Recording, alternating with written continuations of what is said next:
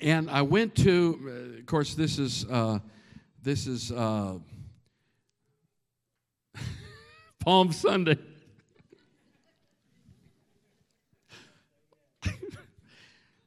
Jesus. So let's go to Matthew chapter 20, verse 17. If I pass out some, I'll just hand the baton to Pastor Jason and off we go. Now, Jesus, going up to Jerusalem, took the 12 disciples aside on the road and said to them, and I'm going to stop right there because the title of this message is On the Road. I guess, I've, I guess over the years I've preached 40 Palm Sunday messages. What is left to say? but the Lord took me to these three words on the road. And a lot happens when Jesus is on the road. And we, as we'll get into it a little bit later, but I, I want to talk about a few other things that happened on the road to other people. But on the road, you know, Jesus is finally his. I don't know if you realize this, but most of his ministry was in Galilee, which is way to the north.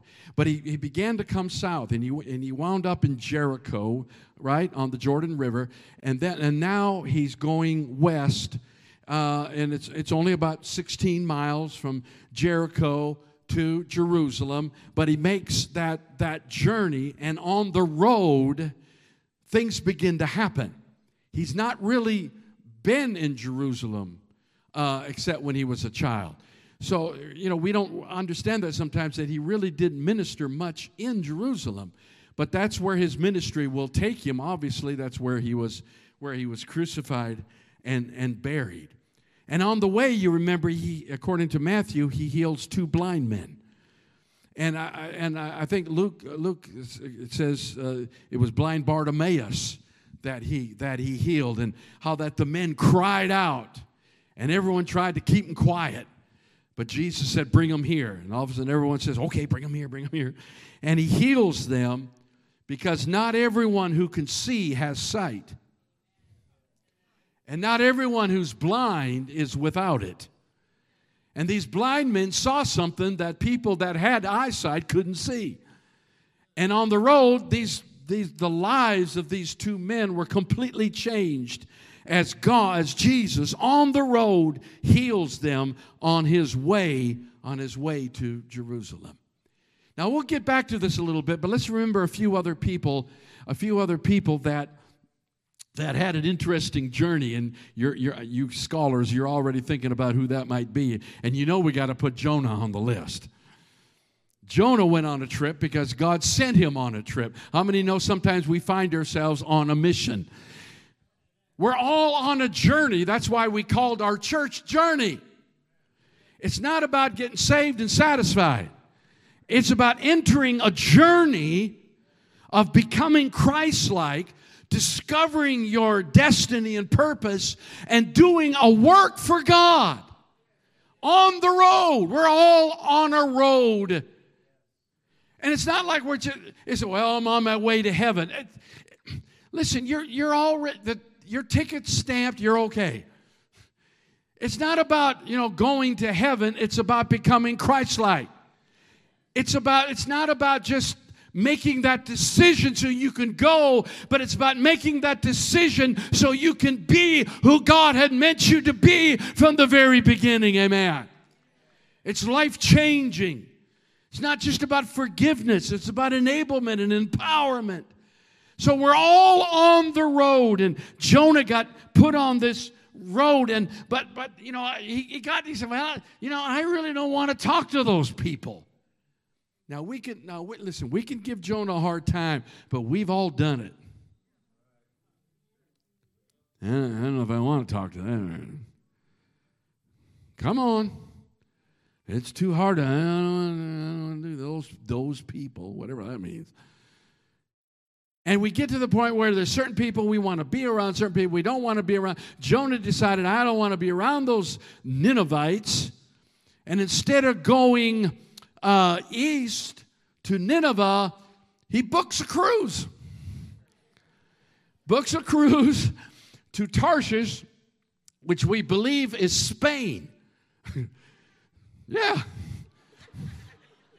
One got it. So he books a cruise and but you know the story. I'm not going to spend a whole lot of time on the story. You know, a storm goes up, and they they cast lots and said, "Whose fault is the storm?" And they figured out it's Jonah's fault.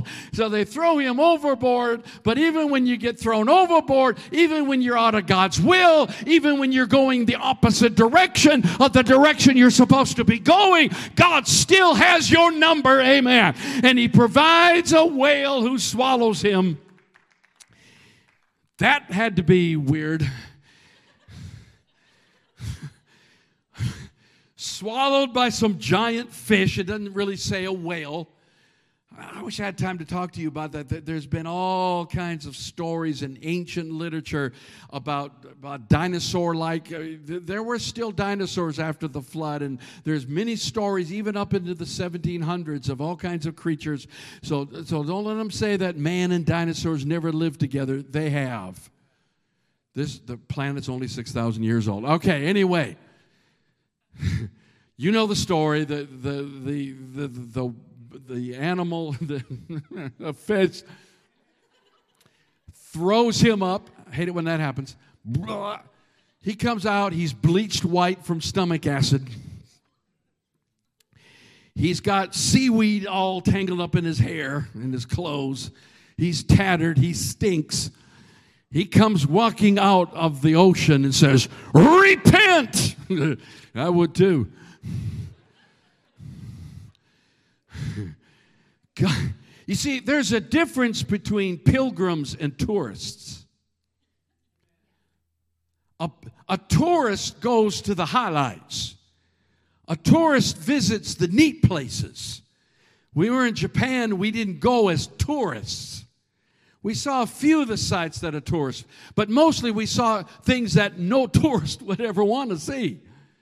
We went places that no one else. You see, a tourist goes to the highlights, goes to the nice places, the best hotels. That they that's what a tourist does. They see the highlights. A pilgrim goes where there's a need, where there's a hurt, where there's something to remember, where there's something to pray for. There's a huge difference between a pilgrim and a tourist. And I think, I think Jonah wanted to be a tourist when God was calling him to be a pilgrim. And I think a lot of Christians today think they're tourists. I know they think that way because when things don't go their way, they gripe and complain. I paid for this. I expect. Uh, uh, uh, I expect better seats in a church like this. Come on. That's a tourist mentality. I paid for this. I got news for you. You didn't pay for this. Jesus paid for this. Hallelujah. He bought you back from the devil and the powers of darkness. He, he owns you. Amen. He bought you with, the, with his own blood. You're not a tourist you're a pilgrim.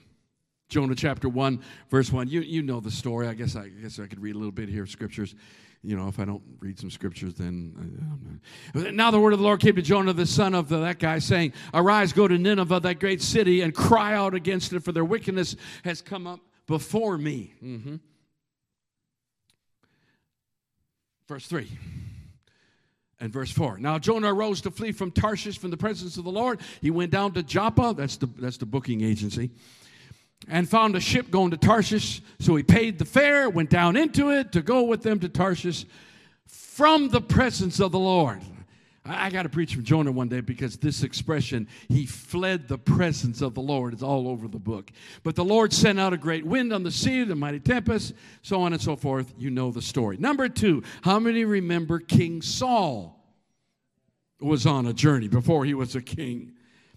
He was looking for his father's donkeys. It's a different word in the King James. We'll just let that go.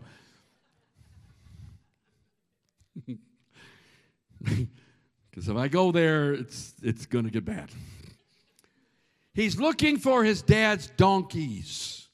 And he goes here and he goes there and he goes there and he's looking everywhere and he can't find it. And then he comes across Samuel the prophet, and surprise, surprise, on his little journey, on his road, uh, Samuel anoints him king. I mean, he came from nobody and nothing looking for donkeys, and here he is now king. I, I, got a word for some of you. Sometimes the thing you think you're looking for is not the thing you're looking for. And sometimes when you think, I want to do this and I want to be that, and God just lets you go on your merry little journey, but He has a way of turning your little journey into His journey. Amen. And the thing you were looking for, the thing you thought was so important, turns out to be not important at all. Now he's the king of everybody's donkeys. Amen. 1 Samuel chapter 9, verse 1. There was a man of Benjamin whose name was Kish, the son of Abiel, the son of Zeror, the son of, okay, all the sons. And he had a choice, and he had a choice and handsome son whose name was Saul. There was not a more handsome person than he among the children of Israel. That's saying a lot. Most eligible bachelor. From his shoulders upward, he was taller than, than anybody else. Right? Big guy.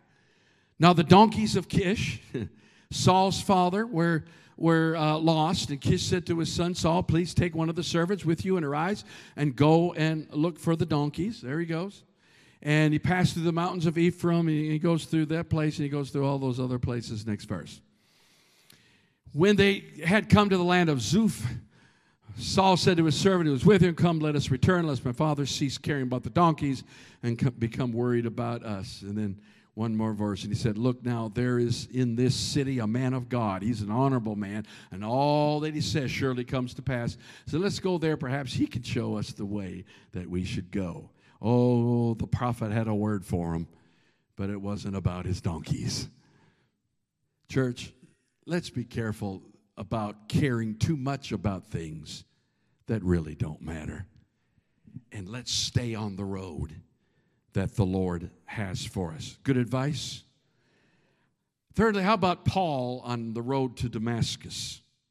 Acts chapter 9, verse 1. And you, you know the story, I'm sure. Then Paul, still breathing threats, he was, he was enemy number one. He killed more Christians than anybody else. And murder against the disciples of the Lord. Went to the high priest. He asked letters from him to the synagogue of Damascus that if he found any who were of the way, whether men or women, he might bring them bound to Jerusalem. As he journeyed, he came near Damascus, and suddenly a light shone around him from heaven. He fell to the ground. Sometimes God has to knock you off your horse. Uh huh. And he heard a voice saying, Saul, Saul, why are you persecuting me? Hmm. And the men who journeyed with him stood speechless, hearing a voice, but seeing no one. Then Saul arose from the ground, and when his, when his eyes were opened, he saw no one, but they led him by the but they led him by the hand and brought him to Damascus. He was blind. And he was three days without sight, neither ate nor drank. Now there was a certain disciple at Damascus named Ananias, and and to him the Lord said in a vision, Ananias, and he said, Here I am. So the Lord said to him, Arise, go to the street called Straight, inquire at the house of Judas for one called Saul of Tarsus. You know the one that wants to kill you. For behold, he is praying. And in a vision, he has seen a man named Ananias. Duh, that's you. Coming in, putting his hand uh, on him so that he might receive his sight. This is when you ask, I need confirmation. I need a fleece, maybe three. Ananias answered, Lord, I've heard many from many about this man, how much harm he has done to your saints in Jerusalem. And here he has authority from the chief priest to bind all who call on your name. But the Lord said to him, Go, for he is a chosen vessel of mine to bear my name before the Gentiles, kings, and the children of Israel, for I will show him how many things he must suffer for my name's sake. So there's and we know that his name was changed on that road from Saul to Paul. God will change your identity on your road. You're, how many know you're not the person you were? You're not the person you were. God changed you on the road. You're on a different road. Hallelujah. God has changed everything about you. Amen. I, I, I remember before I got saved, my thing was I liked spotting Christians. Now, I wasn't mean, I wasn't ugly, but I, I like to find their weakness. Because if I can make them mad, I knew they weren't real. The guy who won me to the Lord was the easiest target I had ever come across. It took nothing. Don Kester, he's home, home with the Lord now. He was the easiest person to make mad. Everything ticked him off. He hadn't been saved that long. He was not a good example of a Christian. But he began to witness to me about what it meant to be a Christian. I just make you mad, and I go, You ain't right. That can't be real. And somehow I was invited. I, I don't even remember how it came about. We were in Athens, Greece. It was in, it was in the United States Navy, and, and uh, somehow we heard on the ship that there was a Baptist missionary holding services in his home because you can't, it was illegal to proselytize in Greece. So, uh, so he, it was illegal for him. So he was doing it in his house. And I think about 30, I didn't know any of the guys I went with, but about 30 of us went to his home in a large living room. We were all sitting in chairs, and he preached the gospel. I have no idea. I don't remember one thing he said, but I remember he, he told us to stand, and then he said, If anyone wants to be saved, and I turned around in my little chair and I knelt down and I prayed right there. And I said, Lord, I have nothing to offer. There isn't any. I said, I w- I don't know why you'd want me, but here's, here's the deal, Lord. I, I partied hard. I mean, we would go all weekend and not sleep. Of course, I had a little help from my friends. Mondays were horrible. but we were, we, I mean, we were party hardy. You know, you know, that's what, I don't know what they call it now but we, we would, and, and, and we were going hard physically because we were there. I said, Lord, as hard as I'm doing this life for the devil, that, that's, I don't know what you want me to do, but that's, that's how hard I'll go for you. And that's exactly what I've done for almost 50 years. And I haven't looked back, I haven't stopped. Still got the fire. Maybe some more fire. Whew. Praise God. I feel you know, while I was in while I was in Japan, I lost four pounds. I can jump higher. And I, I got a new diet secret. Here it is. One, eh, just eat rice with anything three times a day. You will lose weight. I don't get it, don't understand it. I've never lost four pounds in 12 days, but hallelujah, there it is. Next time I need to lose weight, I'm just going to Japan.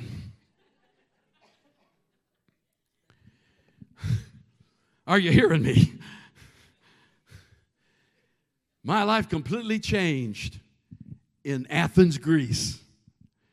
God changed me there. Whew, glory to God.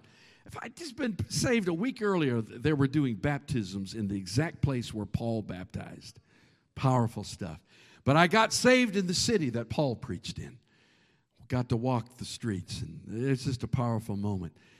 But God has a way. In fact, they called the early Christians the way. It was the way, those of the way. In other words, they were on a road, they were on a trip going in a direction other than the direction most people are going. And we've got to start living up to that. We can't compromise with this world. We need to go the way God has called us to go. Back when I came into the church, they made us dress a certain way and do certain things, and a lot of places we couldn't go so that we would stand out. Nowadays, you don't have to do that to stand out. You just have to be a Christian and you stand out.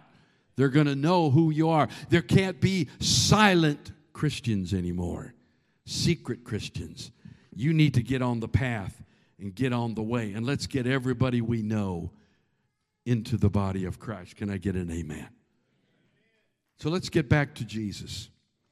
Here he is on his way to Jerusalem. And what you have to understand that there's really two crowds involved here.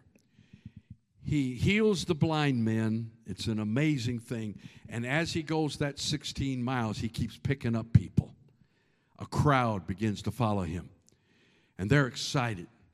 I mean, it's it's it's it's the tempo is going up. People are dancing and praising God. And they're seeing miracles and they're following Him. And they get to they get to the gates of of Jerusalem. And and before they actually get to Jerusalem, that's when they start cutting down palm branches because he's going to the imperial city. He's going to the city of David. He's going to be king. They, they misunderstood it, but, but they were celebrating and excited because of Jesus. We, we need services that are, ex, that are excited about Jesus. Amen. Come on. And they're cutting down palm branches and they're throwing their cloaks in. And it's an Old Testament prophecy. I won't get into all that. But here they go, and he's riding on a donkey, and, and that crowd is exuberant. But how many know it was just a little bit after that? The crowd was saying, Crucify him! Because the other crowd came from the rural areas and they followed him in, seeing the miracles.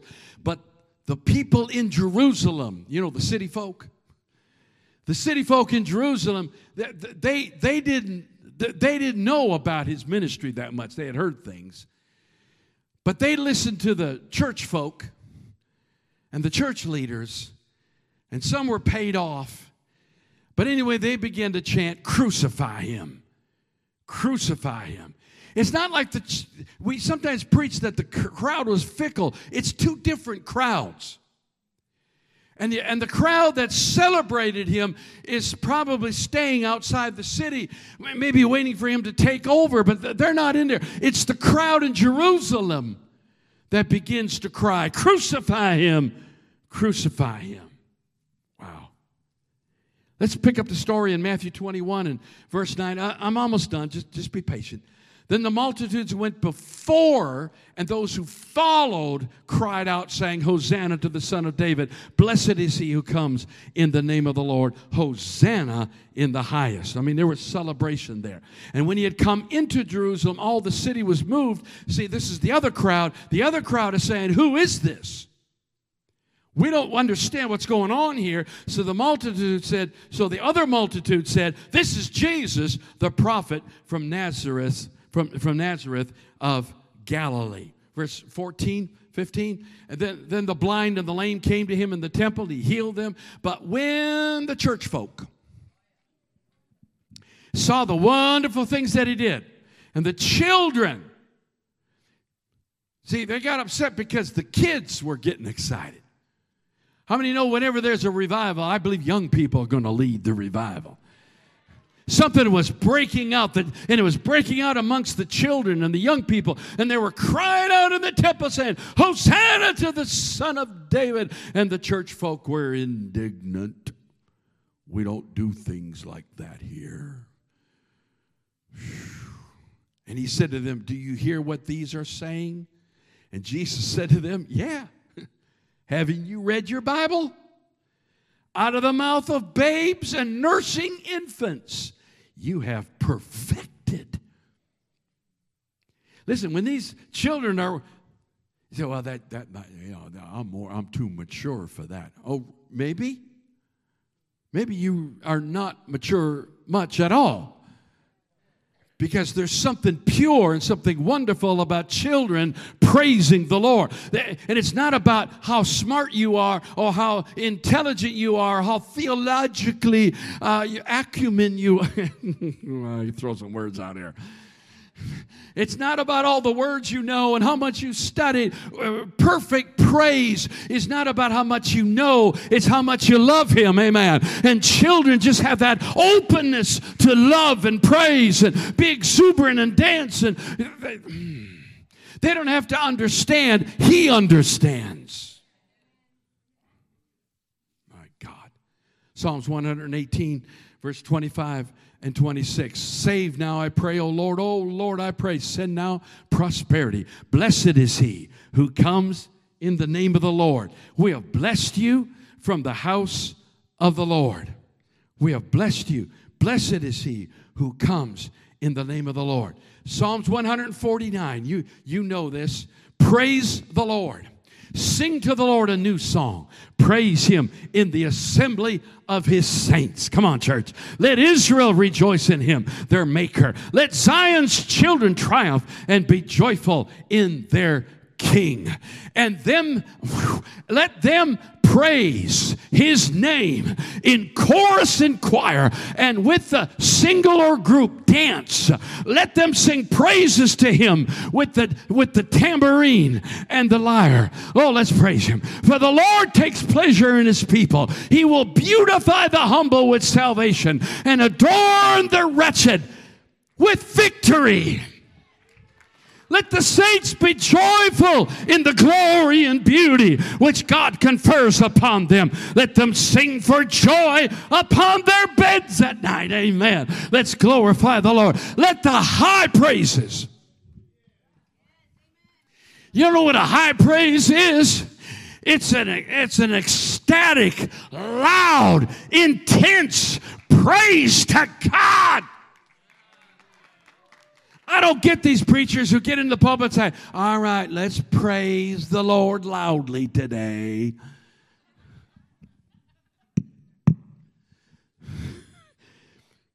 The Bible says, Do it loud. You said, Well, God's not deaf and He's not nervous either.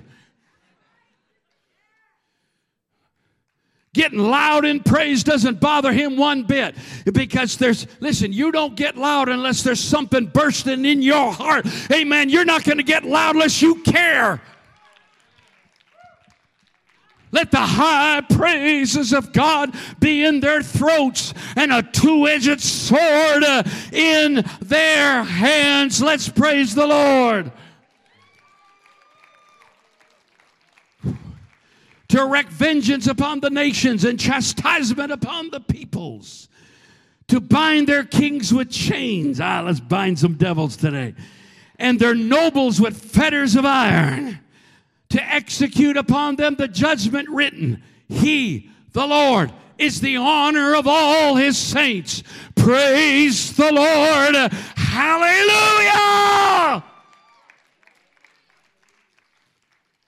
Some people cheered, some people jeered, some people were just afeared. I had to make it work.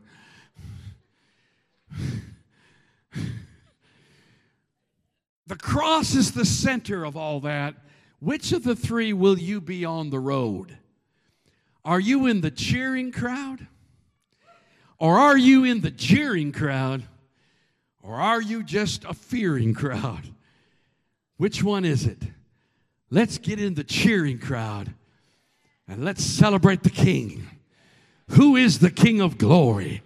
Open the gates and let the King of glory come in. Ah, my God. Let the King of glory come in. Praise the Lord. For he is near. He is near. The cross is the crossroads. Whew. Would you stand to your feet? My God, thank you, Jesus. Ah, I feel the Lord in this house. My Lord, hallelujah.